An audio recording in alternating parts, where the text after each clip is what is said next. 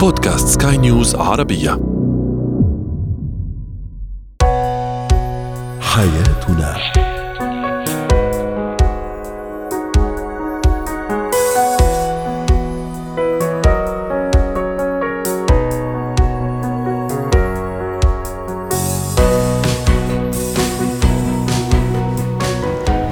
مستمعينا الكرام أهلا بكم. معنا إلى حياتنا فضاؤكم اليومي الذي يعنى بشؤون الأسرة وباقي الشؤون الحياتية الأخرى والذي يمكنكم الاستماع إليه عبر منصات سكاي نيوز عربيه dot com slash podcast وباقي منصات سكاي نيوز العربية الأخرى.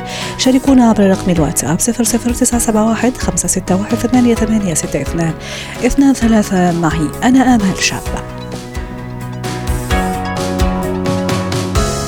اليوم نتحدث عن أهمية وضع أهداف للأسرة للزوج للزوجة وللأبناء أيضا. ما هي آه، خطورة أو أهمية الخوف الزائد على الأبناء؟ نتساءل هل يفقدهم الثقة بأنفسهم أم يوفر لهم الحماية؟ وأخيرا سنتحدث عن مبدأ أو قانون التخلي وفي التخلي تجلي. هو وهي. كلنا تساءلنا أحبة أصدقاء صديقات إخوة عن أهدافنا للسنة الجديدة. لكن هل تساءلنا كازواج وزوجات؟ كأبناء أيضا عن أهداف السنة الجديدة. ما هي أهمية وضع خريطة طريق بالنسبة للزوجين والاسره بشكل عام. للحديث عن هذا الموضوع رحبوا معي بالأستاذ ناصر الجميعه المستشار مستشار الإرشاد النفسي والأسري ضيف العزيز من الرياض. أهلا وسهلا أستاذ ناصر. هل تساءلنا كازواج وزوجات سألت زوجتك مثلا أو سألت لك زوجتك شو أهدافك لهالسنة؟ سألت زوجي أنا أو زوجتي شو أهدافنا لهالسنة؟ هل عندنا هذا الوعي الكافي بأهمية وضع خريطة طريق كأسرة وكزوجين؟ السلام عليكم ورحمة الله وبركاته. أسعد الله أوقاتك أستاذ أمال وكل السادة المتابعين والمستمعين. أهلا وسهلا بكم. إن شاء الله سنة جديدة ومليئة بالخير والبركة والأحداث إن شاء الله الإيجابية. يا رب علينا وعليك. أهلا وسهلا بك. بصراحة منذ أن تم يعني كنا نتحدث عن في موضوع الإعداد والأهداف المشتركة تحت الهواء. ف يعني كان في بالي هل المستمع يتقبل الحقيقة أو لا؟ وهل إحنا هل سنتكلم بالعالم الافتراضي أو العالم المثالي؟ اللي هو إن الإنسان لازم إنه يوفر من راتبه ولازم يأكل أكل صحي ويلعب رياضة ويكون عنده دائما حسن خلق في التعامل مع الناس. أم سنلجأ للعالم الواقعي أو أو ما نسميه بالتحليل الواقعي؟ يعني بما بمعنى أننا نأخذ الواقع كمقياس ونشوف الشيء اللي يمشي أو يناسب 80% من من الناس أو يفسر 80% من الظاهر. جميل. والحديث أيضا أستاذ ناصر عني كزوجة أو عني أنا كزوج هل سألت زوجتي آه، شو شو أهدافك يا أم فلان؟ هل سال زوجي شو أهدافك يا أبو فلان؟ هل جلسنا رجعنا اهدافنا أهدافنا السنة الماضية حطينا خريطة الطريق؟ أقصد قديش كثير مهم. وعندنا هذا الوعي نحن كأسر وكأزواج وزوجات قديش مهم نجلس مع بعض ونتكلم على أهدافنا؟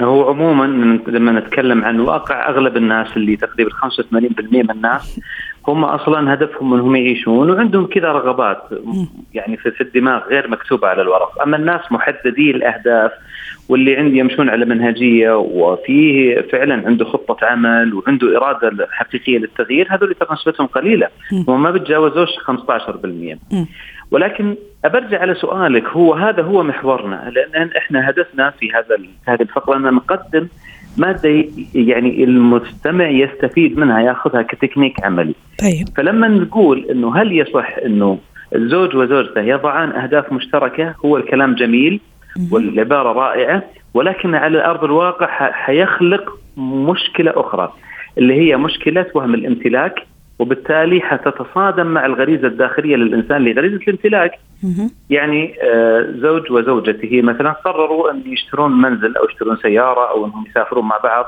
هذا هدف مشترك فبالتالي الهدف هذا من يملكه أنا أم أنت كم نسبة امتلاكي له فغالبا طب وليش استخدمت مصطلح امتلاك أستاذ ناصر؟ ليش ليش امتلاك؟ ليش مش تشاركيه؟ ليش مش تفاهم مثلا؟ ليش مش تبادل أدوار مثلا؟ ليش امتلاك أو تملك؟ حقول لك ليش ليش هي معضلة؟ هي امتلاك لأنها تعارض غريزة الإنسان، الآن الانسان لما يحقق هدف هو عنده واحد من مسارين، إما يسعى إلى الامتلاك امتلاك الهدف أو تحقيق مجد. طيب. مجد شخصي حاجة شخصية تمثلك إنك تقول والله أنا كتبت هذه القصيدة. المشكلة دائما في الامتلاك الشعوري اللي نسميه المجد الشخصي انه إنه يصير في تداخلات يصير في بعدين إيش هو نصيبي إيش هو نصيبي. أنا أفضل مدرسة أخرى الحقيقة اللي هي تكون اللي هي مراجعة الاحتياجات بشكل مستمر. لأننا إحنا مع الأسف نفترض أن الطرف الآخر يحتاج مني واحد اثنين ثلاثة. رائع. قد لا يكون يحتاج واحد اثنين ثلاثة هو يحتاج ستة وثمانية وعشرة. ممتاز النقطة اللي عم تحكي فيها أستاذ ناصر. بين العلاقة بين الذكر والأنثى. فربما الرجل هذا يحتاج آه، خدمات منزلية. هو لا يحتاج مثلا المشاركة العاطفية والوجدانية، مثلا هذا اتكلم واقعنا. وربما هذه السيدة هي تحتاج مثلا آه، آه، زيادة في التقارب الجسدي، التلامس الجسدي أو التعبير اللفظي، أو ربما تحتاج مال أكثر، تحتاج مصرف أكثر، تحتاج نفقات أكثر. فمراجعة الاحتياجات بشكل دوري هي اللي أشوفها من وجهة نظري كمختص ومن وجهة نظر إنه العمل على أكثر من 5000 حالة زوجية وجدت انها هي اجدى وأنفع للزوجين. أفضل أنهم يضعون أهداف فردية لأنك كلما كانت أهدافك فردية أصبحت جذابا أكثر فبالتالي الآخر لا يفقد الشغف فيك. يا سلام الجاذبية هي من أين تتكون؟ الجاذبية الشخصية أستاذ أمال هي تتكون من فردانية الأهداف زائدا التفرد في اللي هي طريقتي في التعبير طيب. وطريقتي في السلوك وطريقتي في التفكير. يعني شيء رائع أستاذ ناصر اللي عم تحكي عليه خاصة نقطة مثلا يعني الكلام أو يعني المصارحة في الاحتياجات أنا شو أحتاج هي شو تحتاج هو شو يحتاج كزوج وزوجة. واشرت إنه الأهداف الفردية يعني هي الأصح أو هي الأقرب للتحقيق على أرض الواقع. لكن كمان في أهداف يعني إحنا ما فينا نهرب منها هي مشتركة كمان. لتسي مثلا الأطفال أولادنا أشياء أو شيء يتعلق بمصيرهم. طيب كيف راح يكون هذا الهدف؟ كيف راح يكون يعني طريقة تناوله؟ لما نقول الحياة المشتركة بينهم هنا لازم يكون القرار واحد والثاني لازم يتنازل لأنه ما ينفع إنهم يتشاركون في الرأي. هنا عندنا طبعا هو مفهوم اللي هو الزواج في الإسلام اللي هي فكرة القوامة. الناس ترى تعتقد إنها للرجل هي مش مفهوم القوامة دائما للرجل. الأصل في القيادة للأصلح وللانفع واللي واللي قادر على التأثير. فلو كان هذا القرار الزوجة رأيها ألف مثلا والزوج رأيه باء يفترض انه ياخذ رأي الزوجة. حتى لو كان غير مقتنع لأنه مصلحة أنهم يتخذون قرار يمشون على قرار واحد. حتى لو كان غير مناسب أفضل بألف مرة من أنهم يدخلون في نزاعات وصراعات على القيادة. فبالنسبة لل الأمور المتعلقة فيهم شخصيا اللي هي أمور الأسرة، أمور الأولاد، علاقة الزوجة بأهل الزوج، علاقة الزوج بأهل الزوجة، آه، طريقة الحجاب، طريقة التعامل مع الجنس الآخر، طريقة العمل، هنا يفترض لازم يكون فيه يا أنا يا أنت. لازم واحد من يا أنا أو أنت في تنفيذ القرار مش في في الاتفاق عليه صح؟ إحنا ما عندنا مشكلة في الحوار. إحنا ناخذ ونعطي وجهات نظر. لكن أثناء التنفيذ لازم يكون في قرار واحد. يعني من باب أو من مثل يقول إنه الباخرة إذا كثروا رياسها راح تغرق. يا سلام عليك يا سلام عليك. طبعا يكون القرار هنا إما عند الزوجة أو إما عند الزوج وأنا أفضل الأشياء اللي تتعلق بالمنزل والأطفال والحياة المشتركة أفضل تكون القيادة فيها للزوجة لأنها هي أقدر على ذلك وهي أكثر تواجدا من الرجل في المنزل. طيب. شكرا لك أستاذ ناصر الجماعة. سعدتني ضيفي العزيز من الرياض مستشار الأسري والنفسي وأتمنى لك أوقات سعيدة. زينة الحياة. أحيانا آه، نخاف بشكل زائد في الحقيقة على أطفالنا على أولادنا حتى هم صغار ممكن حتى يكبروا. ممكن نقول خلص لما يكبر راح بطل اخاف عليه لكن لا في الحقيقة كل ما يكبر الولد أو أبنائنا نصير نخاف عليهم أكثر وأكثر ونعطي لأنفسنا مبررات. اليوم نتساءل هل الخوف الزائد على أبنائنا يوفر لهم حماية آه، حماية يعني كويسة من صدمات نفسية أسرية اجتماعية ولا لا بالعكس يفقدهم الثقة بأنفسهم؟ للحديث عن هالموضوع. رحبوا معي بالدكتورة منى لملوم الخبيرة التربوية ضيفتنا العزيزة من القاهرة. أهلا وسهلا بالدكتورة منى. أولا خلينا نتفق أنا وياكي والمستمعين إيش يعني خوف زائد؟ ممكن أنا كأمال أخاف على ابني أو بنتي أشوفه خوف عادي غيري لا يصنفوا خوف زائد أو حضرتك كمختصة تصنفيه على أنه خوف زائد.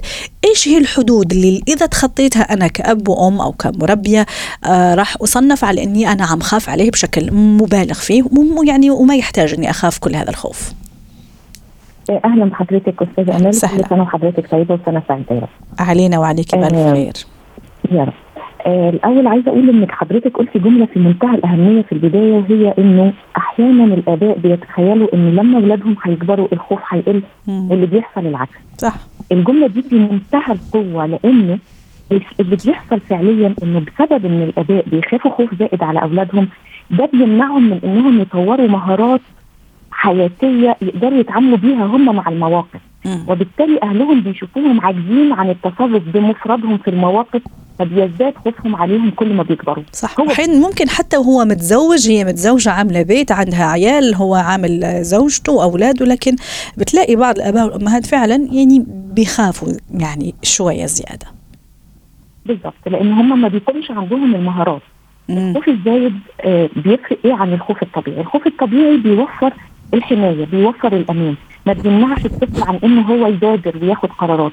آه، بيمنعه عن إنه يكون أو أو ما بيأثرش على ثقته بنفسه.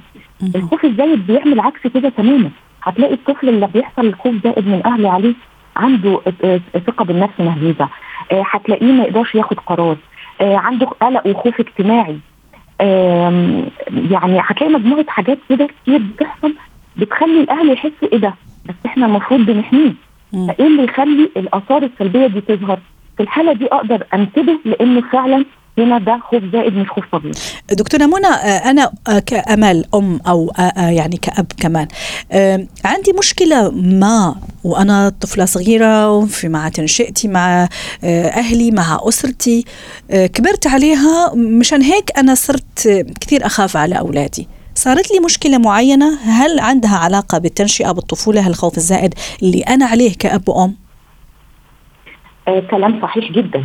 لأنه ممكن تكون الأم نفسها مرت بتجارب آه، مخيفة م- تجارب مؤلمة وهي طفلة فبقى عندها رغبة في حماية ابنها من إنه يكرر ويعيش نفس التجارب دي. جميل. لو هي عندها نقص من الحنان في حياتها فهي بتتخيل إن الخوف الزائد ده بيوفر الحماية للابن. ممكن كمان يكون ما عندهاش ثقة في الأشخاص الآخرين لأن هي في أشخاص وربما مقربين كانوا بالنسبة لها المفروض كانوا يوفروا لها الأمان والحماية. ما كانوش بيعملوا ده وكانت أسباب لخوفها فبتحاول إنها تحمي ابنها من ده. آه هي ممكن تكون فاكرة إن هي كده بتعبر له عن إنها بتحبه. صح. يعني أنا بحبك قوي فأنا هوفر لك وقت أكتر وهوفر لك حماية زايدة. وطبعا دي بتظهر بشكل كبير قوي مع الطفل الوحيد زي ما حضرتك عارفة. رائع. آه، دكتورة منى إيش الأخطر؟ لما أنا وأبوه نخاف عليه بهذا الشكل الزايد والمبالغ فيه ولا لا؟ لما واحد من الأهل آه، يا أنا أو أبوه بنخاف وبالتالي الطرف الآخر يروح يعطيه يعني العكس أنا أخاف زيادة أبوه لا يخليه ينطلق زيادة. إيش الأخطر على على الطفل؟ الأخطر مم. لأن هو بيشوف نموذج واحد بس. تمام. لكن لما هيبقى بيشوف نموذجين برضه هتظل الأم تأثيرها أقوى لأن هي اللي بتقعد معاه أكتر. ولكن هيبقى في نموذج تاني ولو ولد المفروض إن الأب بقى بيبدأ بياخده معاه بره ممكن إن الأم لو معترضة على إن الطفل يمارس نشاط معين آه، فيه خطوره يعني في أمهات مثلا بتقول لي أنا ابني أخاف إنه أخليه يركب خيل لأنه ممكن يقع منه. ده حصل فعلا. يقع من على الخيل مع إن الفروسية دي رياضة جميلة جدا ومحببة صح. ونبيلة. ونبيله جدا. مم. فهي قالت لي كده قلت لها طيب بس هو المفروض بيبقى معاه حد بيدربه وحاجات زي كده لحد ما بيبقى متمكن وبعد كده بيقدر إنه يتعامل مع ركوب الخيل لوحده هنا بقى الأب ممكن يتدخل. طب خلاص أنا ممكن أنا هاخده التمرين واوديه بنفسي وأرجعه آه، ويبقى موجود ويصور فيديو ويبعت للأم على واتساب. هي ممكن ما يكونش عندها شجاعة إنها تاخد الخطوة لكن الأب كون ان هو ما عندهوش المخاوف بتاعتها هو يقدر يطمن الاثنين لأن هي كمان محتاجة إنها تطمن. فتكتشف إن المخاوف بتاعتها دي ممكن ملهاش أصل طيب. أو ملهاش أساس. طب إذا حابين كذا في نقاط دكتورة منى نتعرف على شو ممكن يعمل هذا الخوف الزائد على ابني من من سلبيات للأسف. في نقاط كذا مختصرة حتى نروح نتساءل كمان كيف أصلح المشكلة. أول حاجة بتمنعه إن هو آه، ينمي المهارات بتاعته. وزي ما حضرتك عارفة مثلا في السن الصغير جدا بيبقى فيه الحب الاستكشاف. صح. عليه بشكل زائد هنمنعه من الاستكشاف. جميل. الحاجة الثانية إنه بيأثر على ثقته بنفسه. كمان بيبقى شخص اعتمادي ومش ما عندوش استقلالية. هو دايما مستني الاخرين هم اللي يعملوا له. بيطلع عنده حاجة في منتهى الخطورة عنده شعور بالاستحقاق. هو دايما محل اهتمام كل اللي حواليه ومنتظر ده من المجتمع اللي بره. يطلع عنده قلق اجتماعي. نعم. ما يقدرش يتخذ قرار. عنده. خوف شديد من الفشل. بيأثر بشكل كبير قوي في حاجات كتير بتبدأ تظهر وتستمر مع الشخص ده حتى وهو متجوز ومخلف وحتى وهو كبير. صح. كيف نحل المشكلة دكتورة منى؟ باختصار أول شيء أنا كأب وأم أمارس هذا الخوف الزائد اللي مش طبيعي وغير مبرر ويعني كيف أتعامل معه معه باختصار. آه، أعالج الأول أنا الخوف بتاعي وأصمم نفسي وأسيطر عليه وزي ما قلت لحضرتك أحاول إن ابني يبقى مشترك في أنشطة بشكل ما آه، ما فيش آه، يعني ما كنتش موافقة عليها قبل كده وكانت بتمثل قلق بالنسبة لي. ادربه على إنه يكون عنده ثقة بنفسه أساعده على إنه يتخذ قرار وده هيكون مهم قوي إن اديله مساحه من الحرية وأسمح له بالخطأ مم. هو مسموح له إن هو يخطأ ويتعلم من الخطأ بتاعه وزي ما بقول لحضرتك كمان نقلل التوجيهات لأن كل ما إحنا بنديله توجيه على كل حاجة هو المفروض إن هو هيعملها فهو دايما منتظر توجيهات وبقى عنده اعتمادية هو مش هيعرف لا ياخد قرار ولا ياخد خطوة بدون الرجوع للاحد رائع. شكرا لك دكتورة منى لملوم. أتمنى لك أوقات سعيدة. وإن شاء الله نشوفك في لقاءات ومواضيع أخرى. مهارات اليوم نتحدث عن قانون في غاية الأهمية قانون التخلي ويقال في التخلي تجلي. ماذا يعني هذا القانون؟ كيف نطبقه بشكل صحيح في حياتنا؟ رحبوا معي بفاتن سلامة مدربة مهارات الحياة ضيفتنا العزيزة من القاهرة. أهلا وسهلا بفاتن كل عام وأنت بخير. شو يعني التخلي؟ هل يعني التخلي هو الانفصال عما أريد؟ وإيش الفرق بين التركيز والتعلق؟ خلي أب... يعني أبتدي معك شو يعني تخلي؟ هل يعني أني أنفصل عن الشيء اللي أبغاه؟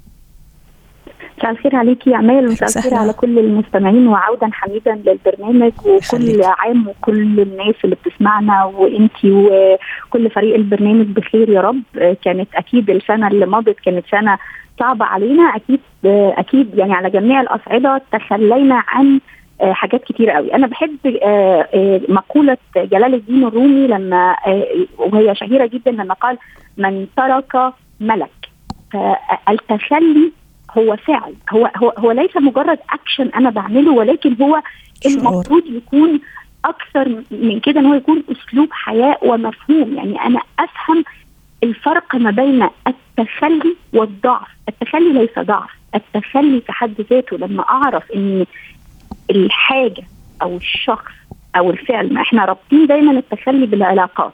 رابطين دايما التخلي بالأشخاص. رابطين دايما التخلي بالأشياء المادية ولكن التخلي قد يكون عن فكرة التخلي قد يكون عن هدف. فالتخلي بمفهومه هو معناه إن أنا أشوف إن أنا يعني انتابني نوع من الذبول والضعف والطاقة السلبية وإن الشيء السلبي اللي عايد عليا من أيا كان الشيء ده أكتر بكتير جدا من إيجابياته فهنا لابد من الوقفة وبقوة مع نفسي ولابد من أن أسمح لنفسي بأن أنا أفلت إيدي وأتخلى عن هذا الشيء وأشوف إيه البدائل التي يمكن أن أنا أنظر إليها أو أن أنا ممكن أن أنا آه، أحصل عليها. واتصور فاتن كمان التخلي يبدأ يعني يعني يكون بال- بالتوازي مع الشعور بالوفرة والاكتفاء والامتنان لكل ما نملك لأنه لما نتخلى بالشكل الصحيح يعني انتهاء علاقتنا مع الشعور بالحاجة والتعلق والتعلق هذه مشكلة كبيرة. آه التعلق ده دي دي دي, دي فقرة لوحدها فكرة الاتاتشمنت والتعلق فقرة لوحدها. لكن أنا حابة قوي فكرة الوفرة اللي انت بتتكلمي عنها يا أمال. كل ما أنا مش بس حسيت بالوفرة ومش بس حسيت بالبدائل كل ما أنا ما فتحت عيني وأيقنت إن هي موجودة حواليا. يعني في خطوات واحد اتنين تلاتة إزاي أوصل إن قانون التخلي والتجلي ده يكون طالع مني من جوايا من قلبي وأنا مؤمن بيه؟ علشان أقدر أوصل له من أول شروطه إن أنا أكون حاسس وعايش ومتعايش مع الوفرة فاتن يعني خل... خلينا نعطي مثال شو رأيك؟ مثال حتى نقرب مثلا للمفهوم. ما أدري أنا يعني إذا يحضرك شيء معين آه، أنا حابة أحقق هدف ما. تمام. مثلا خلي أقول آه، عم فكر معك الآن بصوت عالي. مثلا أنا من أهدافي كأمالة أو فعليا عم أحكي آه، مثلا أدخل مجال ريادة الأعمال. آه، أصير مثلا سيدة أعمال عندي بزنس معين إلى جانب عملي اللي جدا أحبه وأعشقه طبعا. كيف احققه بس بتطبيق هذا ال- القانون اللي هو التخلي؟ لكن في نفس الوقت أنا حابة أوصل لهذا لهذا الهدف. طيب. حلو. لو أنا حابة أوصل إن أنا أكون سيدة أعمال وإن أنا أوصل للهدف ده لو لو الهدف ده فعلا هو ربنا كاتبه لي هتلاقي إن كل القوة بتاعت الكون بتتسخر لك عشان انت تحققي الهدف ده. آه هيكون في مطبات آه هيكون في صعود وهبوط بس هيكون في صعود. آه هيكون في نجاحات في في خطوات وهيكون في خبرات بكتسبها من نتائج غير متوقعة مش هقول فشل. ولكن يا أمال لو أنا على طول الخط كل ما باخد خطوة في هذا المشروع على طول الخط لمدة سنة اثنين ايا كان مفيش أي شيء إيجابي بيتحقق من هذا ال- المشروع ولا خطوة إيجابية ولا شعور إيجابي ولا تجربة بتعلم منها فبالتالي هنا لابد من التخلي. ولكن لو في مثلا خطوة أخذتها يعني آه يعني يعني أتحقق النجاح وخطوة أخرى لا لا أنا أكمل في طموحي وأسعى لأن دايما إحنا بنقول يعني علينا السعي والنتيجة على ربنا سبحانه وتعالى مم. لكن هناك فرق كبير ما بين التخلي والطموح أنت هنا مش يعني أها. أنت في, في, في الكيس بتاعتك أنت لن تتخلي إلا إذا تحققت الشروط في الحاجة اللي أنت بتعمليها إن هي بتاخد منك كل حاجة ومش بتديكي حاجة خالص. أيوه وهون كمان يظهر الفرق مثل ما أشرنا في البداية بين التركيز والتعلق. اي أنا راح أركز آه، في كل النقاط راح أركز على نقاط قوتي اللي راح تحقق لي هذا الهدف لكن من غير ما أتعلق من غير ما أشعر بعدم الاكتفاء بعدم الوفرة إذا ما حققته ممكن أنا راح أزعل راح أتعب راح تاثر على شغلي ممكن الثاني. فهون الوعي بنكون فاهمين شو يعني أكون مركزة بس مش متعلقة. بالشيء. إزاي أكون مركزة مش متعلقة بالشيء ده؟ هبقى أركز عليا أنا على امال مش ه... مش هركز على المشروع بتاعي. يعني هركز على إن أنا قدراتي اللي حت... اللي, حت... اللي اللي أنا عايزة أطور منها. وازود منها عشان أدخل المشروع ده هتكون واحد اثنين ثلاثة أنا ماليش دعوة بالمشروع أنا بتكلم دلوقتي على أمال كشخص. مم. بشوف برضو وبكتب بإيدي إيه هي الأشياء أو الأشخاص أو ال... ال... الأفعال اللي أنا بعملها اللي بتوقفني محلك سر وأشيلها من حياتي وأركنها. أنا كده لسه ما بصيتش برضو على على الحاجة اللي هي إن أنا أكون رائدة أعمال أو سيدة أعمال. لا أنا بشوف إيه اللي بيوقفني. فأنا مم. تفكيري كله بعمل حاجة اسمها reframing perspective أو أنا ببص للشيء من منظور آخر نعم. علشان أنا أكون بطور في نفسي ببعد عن التعلق عشان لا قدر الله لو الهدف ده مش مكتوب لي ومش هنجح فيه ما يحصليش اكتئاب ما, نعم. ما يحصليش وقعه ما أعرفش أقف بعدها. لا هتكون الخطوة نعم. محسوبه وحاسبة ال worst case scenario وال best case scenario رائع وهذا يا فاتن حتى نختم معاكي آه، اللي يأكد لنا كمان وهذه كثير يعني يعني شغلة كثير مهمة أنه عقلنا الباطن مصمم للعمل على المشاعر وليس على الرغبات وبالتالي التركيز على المشاعر هون كثير مهم في تحقيق هذا القانون طبعا طبعا هي بتبدأ من المشاعر إحنا قلنا شعورك في الأول بالوفره. وشعورك إن أنت عندك بدائل وشعورك إن أنت واثقة في نفسك وفي قدراتك هو ده اللي بيخلينا نموف فورورد ونتخلى بسهولة وبيسر عن الشيء اللي أنا تعلقت بيه والشيء اللي أنا مش مكتوب لي بس أنا متمسكة بيه قوي شو ناوية تتخلي عنه هذه السنة فاتن؟ آه بصي أنا يعني السنة اللي فاتت كانت صعبة جدا جدا عليا جدا فأنا ناوية يعني إن شاء الله أتخلى عن إن أنا باخد بالي من اللي حواليا أكتر بكتير قوي من إن أنا باخد بالي من نفسي. فالسنة دي هتبقى يعني حتى ال slogan بتاعها كده أنا I'm open to receive يعني أنا أنا يا جماعة أنا هتقبل كل نوع الدعم وهتقبل كل نوع الطاقة الإيجابية لأن لما تكوني شخص معطاء. بطبيعتك بيجيلك فترة كده بتلاقي نفسك أنهكتي. فأنا السنة دي هتخلى عن إن أنا آخد بالي من اللي حواليا أكتر مني. إن شاء الله يا رب يحقق لك كل أمانيك يا فاتن. وكل اللي تحبيه يا رب وكل السادة المستمعين. شكرا لك فاتن سلامه سعدتيني وأتمنى لك اوقات سعيده